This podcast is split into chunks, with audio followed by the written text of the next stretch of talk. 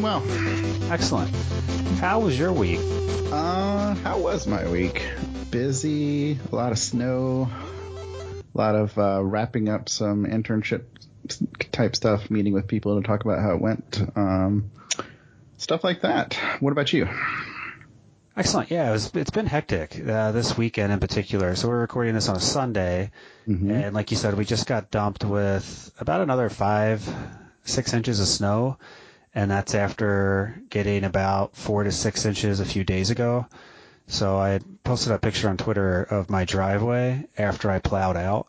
It looks like a little bit like the Death Star trench. So there's Yeah, you can officially no longer see my mailbox from the front window because the pile of snow has gotten higher. yes, thank goodness for snowblowers. So Mm-hmm. yeah, got to spend some time with some some friends. Uh, had an odd experience of going to sleep at about 10, 45, 11 on Friday night and waking up 90 Mhm. minutes later to watch curling. Mm-hmm. So that was awesome because USA won, so it was very exciting. So I was up till four, then I went back to bed, slept for about three hours, and then just had a full day Saturday. So good time. Right. Yeah. So um, obviously, curling is a is a big part of your life. I don't follow curling at all. I'll I'll be completely honest. I've watched maybe 15 minutes of, of Winter Olympic Olympics coverage total. Um, so I, how big of a upset was it that uh, the U.S. took gold? Well, I think going into the Olympics, I think USA was kind of thought to be a possible bronze medal contender.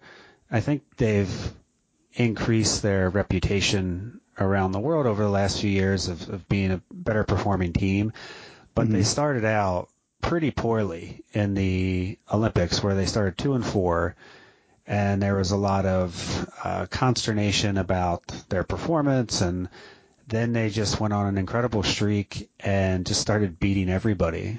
Pretty amazing. So the guy who skips the team john shuster he's somebody i actually met a few years ago one of the curling clubs i played at i volunteered for they were doing a dedication for the to make it the national olympic training site Mhm. so one of our senators was there, and a bunch of what I would call curling celebrities were there. Uh, folks who have been on the USA team, who have played in Olympics before, and, and Shuster was there, and he's from Mhm. Duluth, so he's just a couple hours away. Right. And you know there were different speeches, a few uh, local news folks were there, and then afterwards they had a just kind of a very informal learn to curl for the folks who had gathered for the event. So Mhm. I was I had been volunteering and I kind of made my way over to him and he had given me an impromptu curling lesson, which was pretty cool. I got some pictures taken and he had his bronze medal from Torino. I think that was the Olympics because he had won a bronze, I think 2006. Right. So like he was letting people take a look at that and hold it. So it was just cool. Like he seemed like a nice guy and it's just nice to see USA curling, which is like you said, not many people are into it. It's very much a niche sport, niche activity Mhm. to get some spotlight for it's kind of 15 minutes slash 48 hours of, of fame. Right. I, you know, I, I heard them on local radio, and um, the impression I got from hearing them talk was that it's a fairly, I don't know. I got the impression that there's there's a really high level of play at the Olympics, and that there's just not a whole lot separating, you know, the team that comes in first and the team that comes in in last. Is that your impression of it? I honestly don't have enough of a John Madden breakdown of the different. Oh come on! You, you play this teams. all the time. where where I was expecting the deep dive on Well, I think it's a little knowledge. bit like we were talking about a few weeks ago about magic tournaments, where when you have a group of high level players and put them into some type of round robin or some type of tournament structure, Mhm. someone has to win, but that doesn't necessarily mean that if you played it again 10 times, that person would win three of those times. right. You know, even the gold medal game, which I watched live and all the different stats from that game, Sweden actually executed more shots from a percentage standpoint, but Mhm. at just key moments in the match, the American team just made very clutch shots. And Mhm. some of the misses just opened up a bigger door than when the USA missed, and Sweden Mhm. didn't capitalize as much. So Mhm. it's like any other sport. I mean, you can watch a football game, one team could dominate, but they make two mistakes and the other team wins. Uh, Right, but at the same time, some you know, like when the U.S. would bring the basketball dream team to the Olympics, I mean, they were prohibitive favorites. I don't. Um, I don't think you know, yeah. Sweden was quite favored that much than Yep. say the dream team, but I do believe like their skip is one of the best players in the world, and right. um, even the commentators were just like he had missed a couple of shots, and they were pretty surprised by like, wow, Mhm. that's pretty shocking. I think just one through four, the USA players just did a very solid job of not leaving too many open doors to have a to give up a big end where you'd give up a lot of points and then you get down and you're chasing the whole game.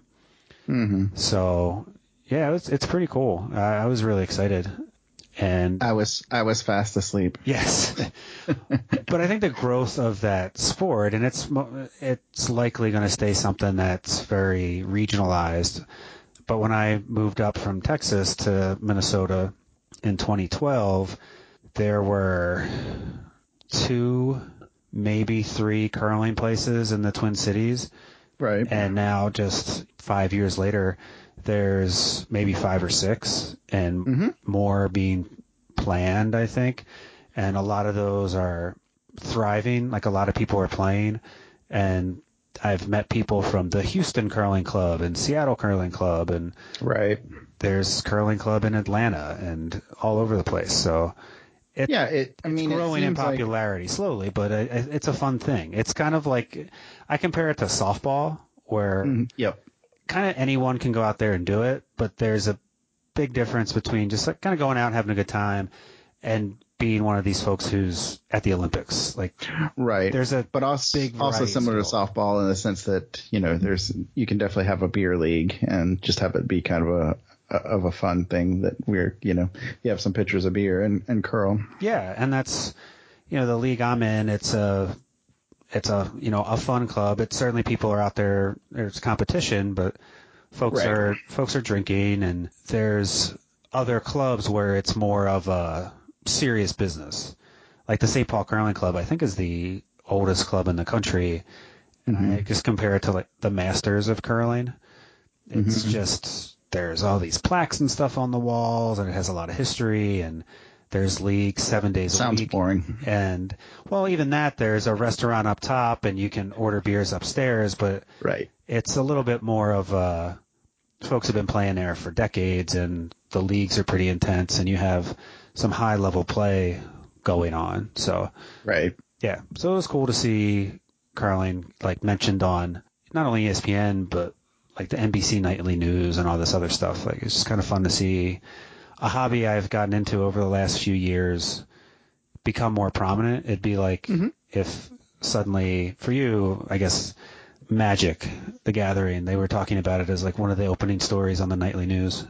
well the way the olympics have been going trying to like you know add sports to bring people in you know magic as an olympic sport might be right around the corner Well, I, I think esports in general are just like you can watch games of Heroes of the Storm and other stuff on ESPN two. It's bizarre. right yep well it's huge Which I've played that game here and there. I just I don't think I have the dexterity and know how to play those games well. yeah you're, you're about 20 years late to the Right to the party, so, yeah, and then I got to play my D and D bard yesterday. That was awesome. ah yes forgot about that Yes, the stone. Speaking of curling terms, um, yeah, that's name my character's a stone. He has a dog that follows him around named Dirk. Are you going to tell the people where you uh, stole that name from? Uh, well, I stole the naming device from Saga. hmm Uh, Which is excellent. Highly recommend it I've to read anyone that. first seven collections, I think, so far. Yep. I'm behind, definitely. I don't think you're very far behind. I thought if there's one more, that's all there is. I'm looking at them right now as I'm speaking, and I think I've only got there might be seven there, and then I've got one loaned out to somebody. So, uh, very adult. We should we should mention that since we're giving it a quick shout out. Yes. Uh, if you're going to be offended by nudity, sex, swear words, etc., Violence. um, yes, violence, that too. This is America. We don't count that as one of those things. Uh, anyway, um, you know, it it has all those things. It's very much also a space opera. Um, it's Brian K. Vaughan, uh, same person as Y the Last Man, Paper Girls, um, a lot of really good stuff that's out there. Um, so do highly recommend it. And I'd also give you a naming device for your bard. Go ahead. Yeah, I, I do not have lying dog. It's just a dog. but yeah, I kind of came up with the idea. I wanted to play a bard, but have a different instrument than the usual, like lute or something like. I didn't want to create just the guy from Name Name of the Wind. So Right. I had him be more of a Celtic guy who's carrying around a drum, flute, and bagpipes. You posted a, a picture that you had found. that is you know, was ridiculous. sort of what you were hypothesizing. And yeah, I, I hate him already based on that, Yeah. that picture. and he's got a he's got a little basset hound with that looks like he's armored up. so the person running the game was very kind and said, "Sure, you can, you know, you can have a pet dog, whatever." And um, since it was the intro to the adventure, we were in a town, and I decided that I was going to try to perform as much as possible to collect some gold and maybe hear some rumors and all that stuff. So my character was walking down the street playing his bagpipes, and my little dog had a tip tray on his back, and uh, I made some money that way. So that was fun. Whoa, good. So it was pretty ridiculous. Yeah, again, I see you, you post that picture and now I've got it in my head and I just I don't like him. He just looks like a kind of a bard bro. Yeah, he's got like long dreads and stuff. Uh-huh. is, Yeah. And then they were, we were laughing because this adventure is going to take us into this pretty dangerous jungle, and they're like, and she was telling me the the DM that, oh yeah, you know it it really rains a lot out there, so you should get some weather weatherproof gear. And I joked, I said I should buy a shirt Yep. because the picture exactly. just has a kilt and no shirt. It's just funny. Yeah. That guy, you know, surfs and listens to the medieval equivalent of Dave Matthews Band. He's making music. He's making lives better everywhere around mm-hmm. everywhere Yeah. around the Forgotten Realms. Super long bagpipe solos. That's what that guy does. You haven't liked any character I've ever come up with. what was your terrible name for your your your? It was like a fighter or something that you kept. I had Because sometimes for for people that don't know, sometimes Mike will kind of almost live tweet what's going on um, and things. And what, what was his terrible name? which is another pet peeve of yours, which is Yeah. that's we've talked about that a little bit before about the whole idea of mindfulness and if you're going to do one thing, do one thing and don't do seven at the same time. right. But There's there is that. so we're but- playing Grant's game, Blade Raiders, and Mm-hmm. in Blade Raiders, there's one of the classes is kind of a fighter slash ranger type, but it's the only class that can dual wield. So I was like, Right. sure, I want to I want to take two attacks each time. That sounds fun. And Mm-hmm. um, so his name was Bryce. Oh yes. Yeah, Bryce. You did not like Bryce. No. I mean, if, can we get like a poll, like how many people will like Bryce just based on the name? And I think I got that name from a hockey player. I think for whatever the, when I was creating that character, the Flyers were playing a team, and I think one of the other players named Bryce. I don't know. I don't remember. But Bryce was a death merchant. He killed a lot of monsters, and Yep. you So- you were so- not impressed. If any listener has like a resource for Mike on good names for characters, uh, pass that along. Yeah. Well, there's a lot of good uh, random name generators, but I'm pretty happy with the the stone. I think that's kind of fun and sort of pretentious. So we're we're gonna go, we're gonna run with it. I I at least appreciate the source of your your name uh, mnemonic that you you use there. So, oh, are you ready for it? Here it is. Wow. Is that a Dr. Pepper? Yeah, absolutely. Good work. What is it like one and thirty on Sunday afternoon? Approximately. It's past noon, Mike. Give me a break. Sure. It's well, it's legal to buy alcohol in Minnesota now on a Sunday. It it is, and the the beer I'm drinking is called Shenanigans. Shenanigans. this reminds me of Super Troopers. Have you seen that? Of course, I've seen Super Troopers. It's been a while, but Hey, what's the name of that bar downtown? Shenanigans? Ah. The sequel is coming out in two months. yeah, I uh, am interested to see if it's any good or not. I'm wondering So if they can recapture long time in that. the making. Magic in a bottle once again. That was. Yeah, I always worry about things like that, but hopefully it's entertaining. right. We shall see. So, But no, this is from uh, local brewery, indeed. Um, good stuff. Cool. Well, we had kind of teased it a little bit last week that one of the things we talk about is the the growlers in gaming, or you know the kind of playing board games and such at a. Yeah, I just gave you an amazing transition. I know. You didn't. You could have done more with that. I could have. I've had some really challenging segues over the weeks. That was an easier one. right. so, what do you enjoy about that development? That certainly was not an option 15 years ago. Yeah, no, I just had brought it up as something that we should discuss at least briefly because it's kind of, uh, it- you know, it's another one of those things where, um, for whatever reason, things that were viewed as sort of painfully nerdy, you know, a number of years ago have really broken into the air quotes mainstream. Um, and, you know, uh, there's so many of these um, breweries popping up, and you know they typically have a tap room that you can go to, and one of the big things there is having games for people to play, which you know a lot of times is just kind of pretty standard board games and cribbage and stuff like that that they have available. But increasingly, you see people bringing out um, a lot of the more recent, um, more interesting, in my opinion, tabletop games. Um, and so it's just it's a phenomenon that I enjoy that um, it is perfectly uh, acceptable for quote unquote cool people to be like, hey, you know what, what we should do is we should go to this brewery and you should bring settlers or you should bring you know whatever. Um, and then we were playing games at the at one by you um, i guess what that was like two weeks ago three weeks ago now.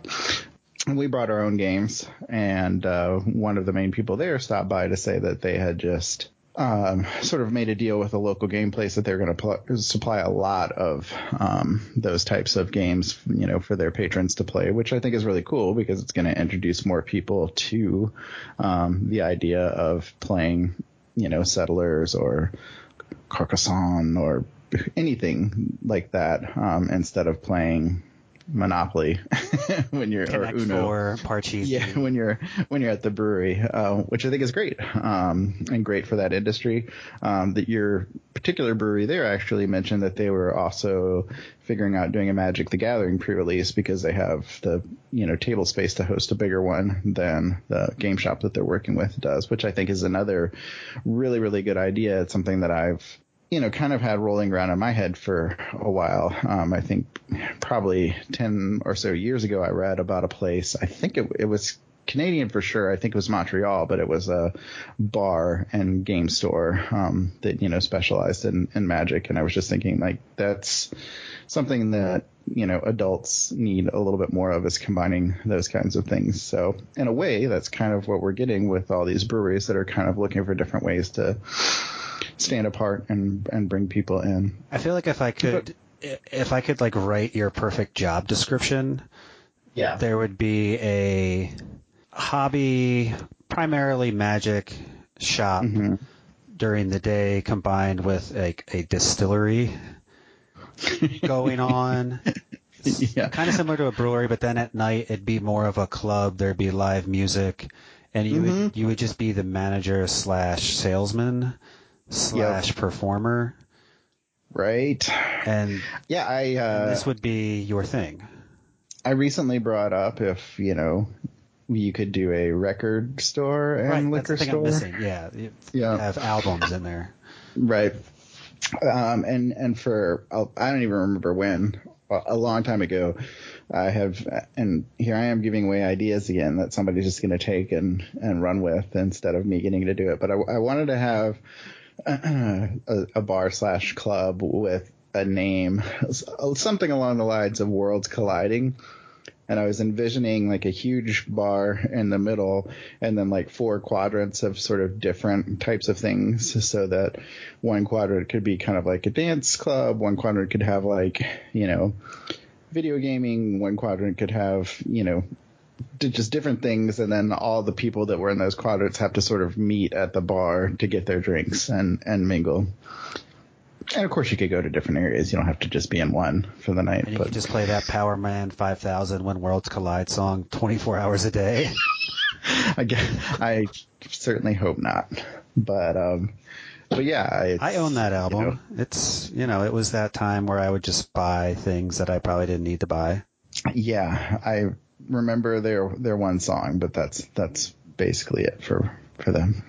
So I think you'd have to have maybe like a sports quadrant yeah, and I, that's quadrant. probably one of the one of the quadrants that I would have proposed because you know I do I do like to watch me some sports ball too. I'm gonna say sports ball every show just to make you mad. So. Oh well, whatever. um, but anyway, we've we've kind of uh, gone afield a little bit on just the the basic idea of you know breweries and, well, and tabletop I, games. I think there there are some games that are more effective in that realm than others. Mm-hmm. Sure. So I think something like Catan, it's pretty straightforward. I think you can do do that. The game we played was Dominion. Mm-hmm. And I think that mostly works. You just have to have a clean table and there's a lot of cards, so right. it gets a little complex and there was some there was some skirting of rules that there was some shenanigans that may or may not have happened. um, we need we needed a rule interpreter. Uh, right. It did seem like there was a lot going on with one player. Like, wow, you're really far ahead, and then realize like, oh, you're playing the game differently than we are. But it was still fun. Right. We had a good time. Right, and part of this was for people that hadn't done this that much, getting together and sort of learning slash relearning the rules. Um, Whereas if this is something you do more regularly um, with people that know the rules, like things like that yeah. will be less of an issue. And I would also say like, I, I mean, there's different kinds of people that play games, right? Like some people play to win, and that's what matters to them. But that is generally not how I approach games. I'm usually approaching them as much from the standpoint of just like the social aspect of like a thing to do that's kind of fun. But um, with the brewery, it does make like if you're not familiar with the game, it makes it harder to lock in because it's hard to hear. People are distracted. It's it's different than if you're just yep. at a friend's house. Be like, okay, we're going to open this box, read the rules, and play. Having a game you're familiar with is easier. For sure, but you you can't you know impress the ladies with your sweet Dominion skills. Uh, you know, at the kitchen table. So. How many villages and festivals can I play in one turn? ladies, check this turn out. Village. Oh, I hate the village. I mean, that game is more or less solitaire. There's a few cards where you interact with other players, but for the most part, it's just you're trying to build your deck and what everyone else doing. Well, is a, that's probably a, a, little unfair just because there's a bunch of expansions and even um, with the cards that I brought, we were playing the most basic version that is purposely not trying to have there be a ton of interaction to make things that much more confusing. So right. you can certainly build um, a much more interactive version of the game because the way Dominion works is you always have a lot more categories of cards than you're using, and so which of those you choose um, changes the game pretty yeah. significantly. So no, we had fun with that. We played quite a bit at mm-hmm. Gen Con uh, years ago. We had a good time. Yeah. Yep. And I, and you know because I live to troll you, you know, just taking every village I can get and playing 15 cards in one turn is what I live for in that game. Yes. Well, if I'm not going to win, at least I can upset my friend. That's kind of what it boils down to. right. Which uh, is kind of the inverse of me creating D and D characters with names that you're just going to shake your head at. you don't specifically do that no, to annoy me. It's just, it's just, a byproduct. It's just, it's just, you know, a benefit that comes naturally. right. I wonder what do you think needs to happen for that the whole brewery kind of combination of breweries and nerds to it, has it already reached its apex or does something else need to happen?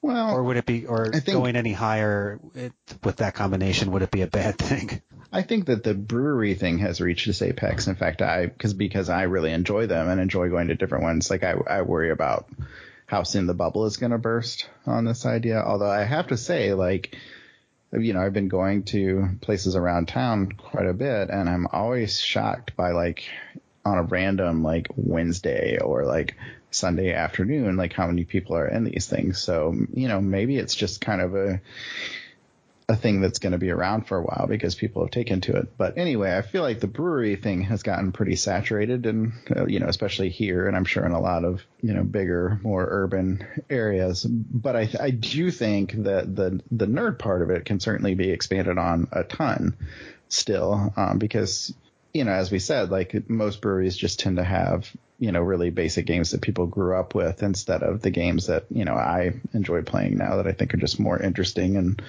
have better strategy and whatnot. Um, and so that, you know, your brewery down there talking about it was, you know, one of the few like that that I've heard that's, you know, you can always bring your own games and that's welcomed and, and whatnot, but to actually have those games there as a step forward. And I do think a lot of places are going to be looking for what sort of sets them apart and keeps people coming back um, because there are so many of those breweries. And I definitely think reeling in that nerd, quote unquote, I, I say that in the nicest, most loving you know, consider myself to be one way. You feel like um, you're but, in the in group. Right. But, you know, to bring in that, you know, that group of people that, um, you know, maybe would prefer um, a lot of Friday and Saturday nights just to kind of do what you said to like go to somebody's house where it's you know you can hear each other and, and whatnot to play. Um, but to you know reel those groups in to like oh here's like a thing where we can get out and try some new really good beers and maybe run into some like-minded people and you know just kind of again like th- that more social aspect of things which you know i know is not why everybody plays these games but i do think it's why a lot of us um, you know pick them up is because it's it's another thing that you have to get together in person with people to do. Um, so anyway, um, you know, I definitely think that the the nerd aspect of it still has a lot of room to grow at these places. I feel like when we were going through graduate school together in late '90s, early 2000, mm-hmm. that this type of thing, when it happened, was happening at coffee shops like little independent coffee shops and people would maybe be playing board games in there. I'm not a big coffee drinker, but that's like I, where I would imagine this sort of thing was happening before it happened at breweries. Yeah, and I'm sure it did. Like I've never been a giant coffee shop person myself. I mean, I enjoy coffee. I go to coffee shops occasionally, but so much of what's going on at coffee shops is people kind of doing quiet things. Um, you know, they're they're they're doing their work and stuff. So they're writing their novel. Like, yeah, to have like a rowdy group of gamers come in and be like laughing and carrying on, I you know feels like it would not have gone over that well at all. But I'm I'm sure people did get together to do it sometimes at, at coffee shops. But uh, I feel like this setting just works a lot better for people that want to you know kind of play games and have fun and joke around because you you don't feel like you're disturbing the guy that's you know working on his thesis the next table over. Right. So yeah, one of the things about breweries that you know, I, I rarely drink light beer or anything anymore, like I did when I was like mm-hmm. way younger. Right. It's not, I don't know if it's necessarily a pet peeve, but most of the beers are just really strong. They have a pretty high alcohol content, and it cuts down mm-hmm. on the. Well, let me try one more beer. That's usually I, I I tend to have one or two, and that's pretty much it.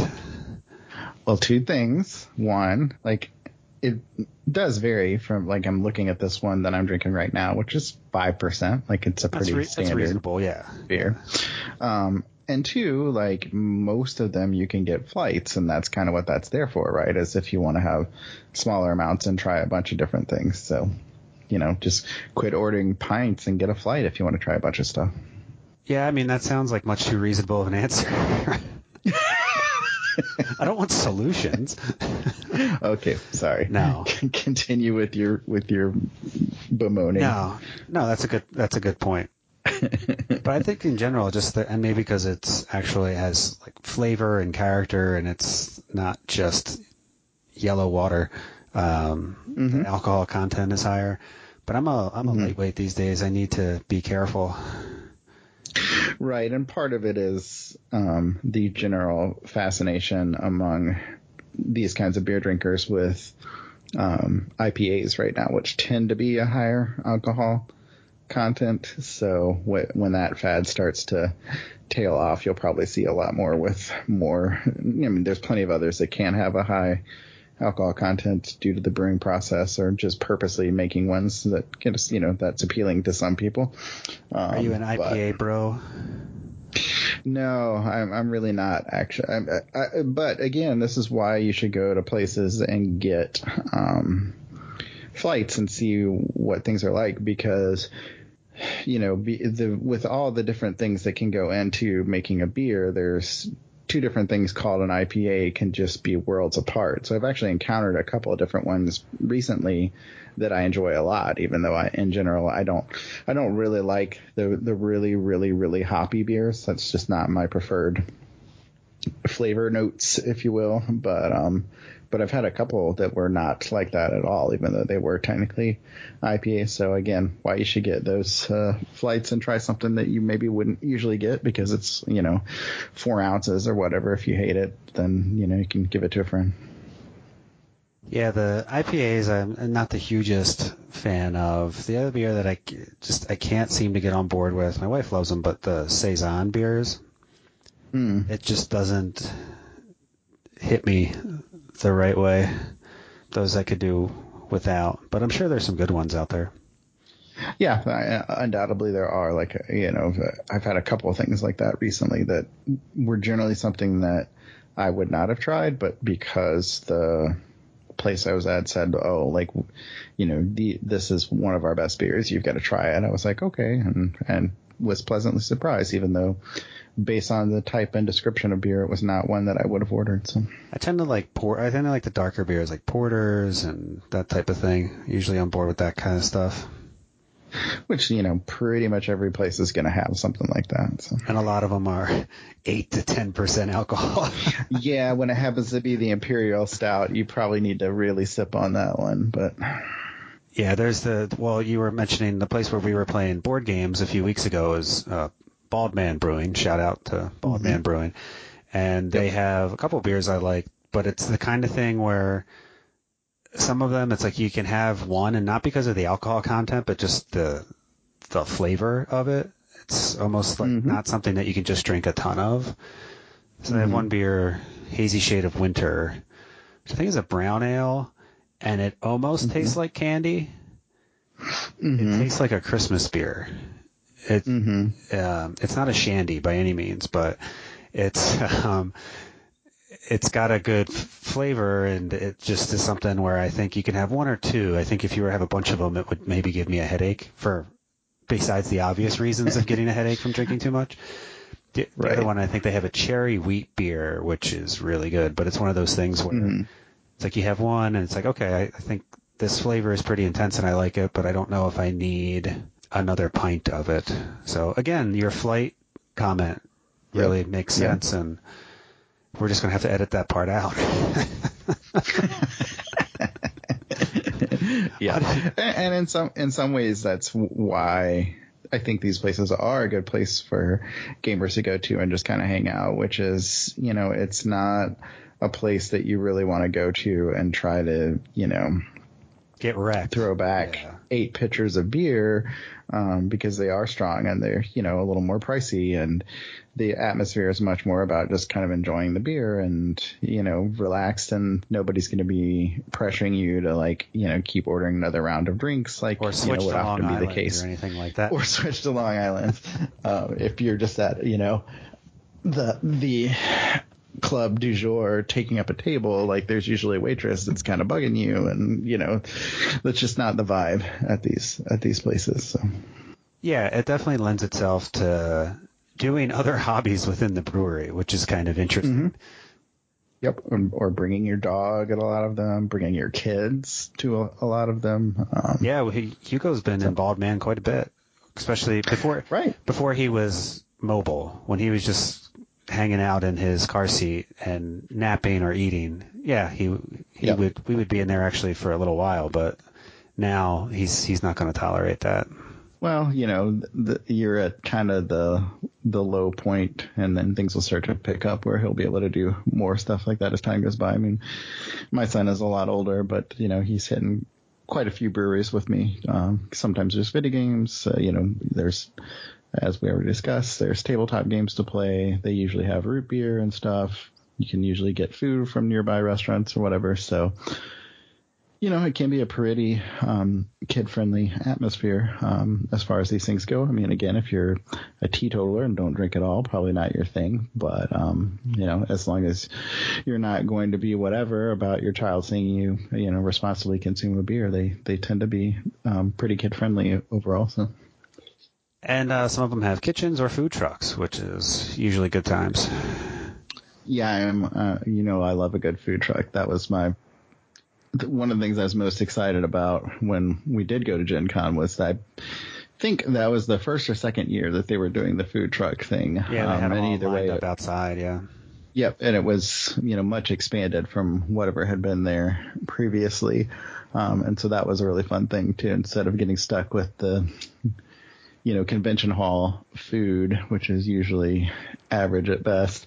Um, getting to go out there and try lots of different good food trucks and just the food truck thing in general is just a, it's a great idea. Um, makes me very happy. So I hope that's not a bubble that's going to burst as well. Cause, uh, you know, here's, here's what I think it is about food trucks very briefly is, um, I feel like most restaurants tend to have a handful of things, maybe only one or two that they do really, really well. Like almost any restaurant that decided to actually open has one or two things that they do really well, but they always feel the need to have big menus. And so, um, often what that is gets lost in the shuffle if you don't ask and or the server doesn't know what to recommend. Um, and food trucks, because of the inherent nature of them, they tend to boil it down, I think, to the one or two things that they do really well.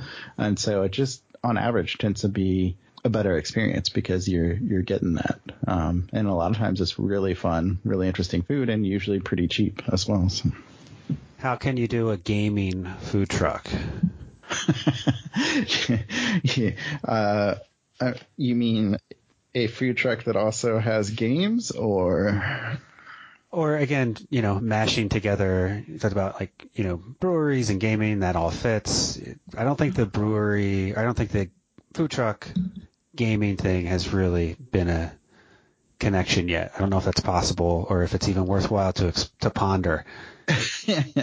well, I mean, it is in the sense of that they're always at breweries, but other than that, you know, I, I, once again, as somebody that's always kind of thinking about these things, I did ponder briefly, like, could I have like a Magic the Gathering truck that shows up at, um, you know, big events and is parked near the event thing and selling singles. Um, like one window is selling think, singles, the other one is like, hey, do you want a burrito? and I wasn't going to try to do food at all. I was just going to have a mobile Magic the Gathering because there's there's other ones of these kind of mobile stores are out there. Um, like I know Third Man Records, which is um, Jack White's um, record thing. They had like a mobile truck for a while that would show up and do like pop up um, sales and stuff in different towns. And um, there's ones that do like uniforms that come out to you know like a hospital, and you can go get new cool scrubs or whatever. So I, you know, was pondering could I do this as like a gaming thing. I think the short answer there, at least in regards to Magic, is no, because um, at those big events, vendors pay huge sums of money to have tables there.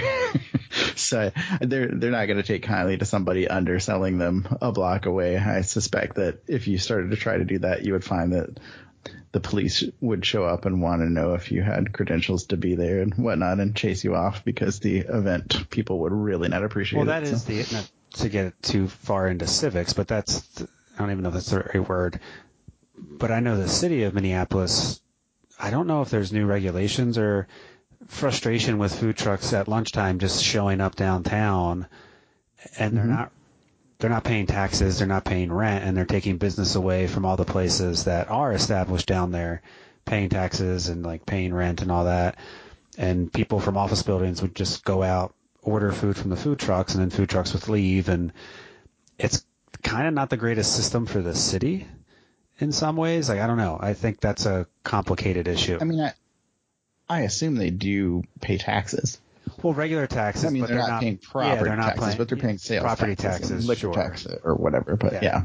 So it gets a little complicated. everything always does but at the same time like to me they're they're kind of different things because if you are going to walk over to a restaurant it's probably going to be you and several of your coworkers you're going to go sit down have a meal spend some time talking and where the food trucks i think are filling a need is that it's good food that is being brought close by to where you are when you would have walked to say you know McDonald's because that's all you have time for. Now there's like really good tacos that you can go and get instead. So I- personally see it as a win, um, but you know I'm sure there are some downsides. Um, but I, I I always kind of feel like when local businesses complain about that kind of stuff that you know it's one thing when Walmart moves in and it like closes all the local shops in a in like a downtown of a small town. That's kind of sad and un- or unfortunate for a lot of reasons, I think. But you know, if your restaurant is not pulling in the lunch crowd, um, and the food truck is, I, I think that's kind of how these things work, and you got to figure out what to do to to get people back in the door. No sympathy from Chris Benefield. I mean, I mean, I love a, a really good sit down restaurant, and you know, if I'm working downtown and there's good ones nearby, I'm gonna want to go there as often as you know it's financially possible. So, so, um, I you know, I think both have their place, and um, whenever people are doing their craft well, um, people are gonna show up. yeah, no, I, I like food trucks. When we were living in Houston, we left 2012. So I think the Mhm. food truck thing was just beginning to really become way more popular where you could follow the food truck on Twitter and it would, it would tweet out like, Hey, we're going to be here. And people would like go race to different places. But I'm in the burbs now. So there's not really a food truck scene other than when our town has in the summer, I think they have a festival and a bunch of food trucks pull in, but um, There's going to be so many of them though that they pop up in places that I wasn't expecting them. Like I know, um, my son and I made the drive to Wisconsin to get fireworks for Fourth of July. Um, there are there are fireworks for sale in Minnesota, but they are highly regulated in terms of which ones they can sell, aka they're they're the boring ones. So we made the drive to Wisconsin to get fireworks, and at this fireworks place because it's near Fourth of July, a lot of people do this. There was a really good food truck set up there, so it was my lucky day. nice. Yeah, the the thing that I here locally, we have a local hardware store, and there's always, I swear, like every other weekend, there's either Boy Scouts or a cheerleading team or somebody selling hot dogs and brats. Like, and it's Mm. just down the street. So anytime I'm driving around the neighborhood, it's like, oh yeah, sure, I'll eat a brat. Why not? Right. Not exactly a food truck, but just more parents grilling outside of their in the parking lot to raise money for their kids. Yep. Oh, good times. So Mhm. before we end up here, what is on your turntable? That was something that we wanted. to- Ah, yes. What is on my turntable? So if they're if you're gonna do because I have a lot of records as people have probably gathered, but I- if you have many like the- leather-bound books as well. right. If I got a lot of records. I'm just saying, I got a lot. if there was gonna be like the most likely record for there to be on my turntable, this is probably it. So it's good to get this one out of the way. Um, and it's it's a good one. Um, have you ever watched Freaks and Geeks? I have not, and I'm sure it would be right up my alley. I just have not seen it. Yeah, you absolutely should. and uh, there only ended up being one season, right. and um, what was sort of supposed to be the cliffhanger. That's not even the right word because it's not that dramatic of a thing. But in the last episode, the the main female character is just kind of doing some soul searching and trying to figure things out, and the um, school counselor, guidance counselor character, who's an awesome character, um, tells her that one of the things that he does if he's in a bad mood is to listen to this record, which is American Beauty by the Grateful Dead. Um, and if you think of the Grateful Dead as being like, you know, 15, 20 minute jam songs, um, that's this is early, early Dead. That's not what they were at this time. Um, they're much more part of the genesis of like the whole almost country rock um, scene. Um, and none of the songs are 20 minutes long. Um, and it is a, just a great record. Um, and it is on my turntable frequently for that reason. Uh, this is Box of Rain that is hopefully at least slightly in the background. Try not to blow people out with it. But uh, on American Beauty, Friend of the Devil, which is on like FM rock radio pretty often, is on that. Um, I think I, I believe Truckin' is is on that record as well. We're not listening to my record; that's in a different space and would be awkward to try to play it without there being a, a ton of noise going on around sure. us. So. so yeah, that is what is on my turntable today, right now. My first introduction to the Grateful Dead was through MTV with the Touch of Touch Grey. Of Grey video. Yeah, yeah. Yeah, and I think for people even our age, that is kind of what they tend to think about when you think Grateful Dead. Is you remember that Touch of Grey video with the skeleton thing because it was kind of a groundbreaking video in the time, and then by the time we were probably more aware of music, they were much more of that touring stadiums. People follow the dead around. They were kind of the they were a, they were a meme before memes existed. Right. I mean, they were the you know the genesis of really the. I mean, I guess the Allman Brothers are maybe kind of the original jam band, but you know, in terms of like selling out shows and like not getting much if any radio play and doing like 20 minute long jam songs, they were kind of you know, the original when it comes to that, and people following you around and going to 30 of your shows or making a lifestyle out of just following you around and selling t-shirts or whatever the case may be. And so, you know, there are kind of a lot of jokes that that that come with that, um, and maybe for a lot of people our age and younger, just kind of a dismissing of them as a um, musical force. And I do encourage those people go back and find um, this record or Working Man's Dead because that's a completely different band at that point. Not that they didn't do great songs later on too, but just um, it's probably not what you are necessarily thinking of when you think Grateful Dead. If, if you're our or younger. Dumb question, but are most of them still alive? Um, well, obviously Jerry Garcia, who's both singing and playing the guitar, is not with us for since since 1994 or five or so. Um, so that, I didn't realize he died that kind of. Wow. Yeah, yeah, that kind of ended the dead for all intents and purposes. Um, but the rest of, or a lot of the rest of the band, have continued to tour and you know, we'll have projects with different names, but still sort of similar ideas and covering some of the Dead songs. I know they did a pretty big deal um, a couple of years ago, maybe now, with um, John Mayer taking over singing and playing the guitar. I don't particularly enjoy his music at all, but he is a really, really good guitar player. Um, and so they kind of did this like almost like a dead farewell tour, but with him kind of playing the Jerry Garcia role. So, you know, um, uh, several of the other musicians, Bob Weir being the biggest one, are still out there doing stuff. But like a lot of guys from that era, they are they're getting up there. So. So yeah, that's what's on Chris's turntable this week. American Beauty by the Grateful Dead. Very cool. Well, that sounded enjoyable. I don't. I don't I've Yeah, never it's a- listened to that. I haven't listened to many Grateful Dead albums.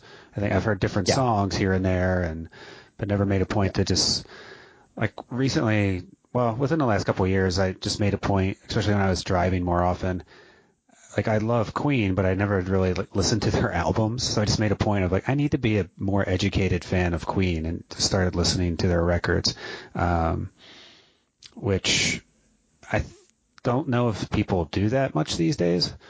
Uh, with No, but they yes, yeah, that's kind of my gist. And I, and you know, I think um, way back when when we talked about like how people consume music and find music and whatnot, and if people still care about new music and those kinds of topics. Um, you know, I think one of the things I talked about is like there's kind of music for every kind of mood and whatever that I'm doing for me. And that record is one that's like, it's very mellow overall. So it fits really well for like, you're just kind of hanging out and want something that kind of puts you in a happy place or like, just kind of hanging out, talking to people and whatnot. Like it is not, you know, whereas Queen, like, you know, Freddie Mercury is kind of in your face on a lot of those songs, right? Like Queen sort of demands that you sort of sit there and listen to it and, and appreciate it. It's um, helpful if you're being maybe- mindful to to a Queen album. right. Or you're in a stadium singing along with, you know, we will rock you or we are the champ, you know, like it's much more like in your face. This is what we're doing right now is we're listening to Queen. Um, whereas that record, while you can certainly sit there and listen to it and there's a lot of really, um, I, I know I've heard musicians complain actually about the Grateful Dead because they just do a lot of really weird timing things that if you are trying to sit down and like learn their songs or write them out as tablature, or I, I know the guys that had to do the um, guitar playing and stuff for um, the rock band and guitar hero games used to complain about the dead that they were just kind of the worst to try to transcribe because people sort of don't think it's that hard. And then when you sit down and like listen to it that it's actually amazingly complex some of the weird timing stuff that they do and whatnot. So anyway just a tangent but you are listening to a musical theory podcast on when we're not recording, so it sounds like it's bleeding over into your interest. They, yeah, I, I mean, I, I do enjoy all these little bits of minutia and nuts and bolts about music. But my point was, is that yeah, you can sit down and listen to a record like that, and for like, I'm going to really focus on this and be mindful. But it also makes great, just sort of happy place music. That was what the point of the school counselors was in that um, show was like, this is it's just something that I have a hard time putting on and continuing Yeah. to be in a bad mood. It has that vibe to it. Well, it's a good mental health tip to end the day on. Go listen to some music, listen to it mindfully, and just you know pay attention and enjoy it, rather than listening to music, playing a game, talking to somebody, or doing three other things at once. So Spoken from the oh, it's, it's I'm so bad. It's such a it's, it's a lifelong process. Um, You have made strides. I'm working on it, yes. Can see some differences. So yeah, good talking with you. I'm going to. Speaking of curling, I have to go run to Yeah. a curling match myself. Um, we have a Mhm. makeup game today, so I um, will be within a half hour or so on a sheet of ice curling. So everybody have a good week, and Chris and I will plan on recording again in the near future, and hopefully have another show out next week. Absolutely. Cool. So if you want to find us, I'm on Twitter at the iddm. And Chris, where can they find you? And I am Geek Zinga, all one word, Geek Zinga on Twitter. Excellent. So until next time, everyone take care of yourselves.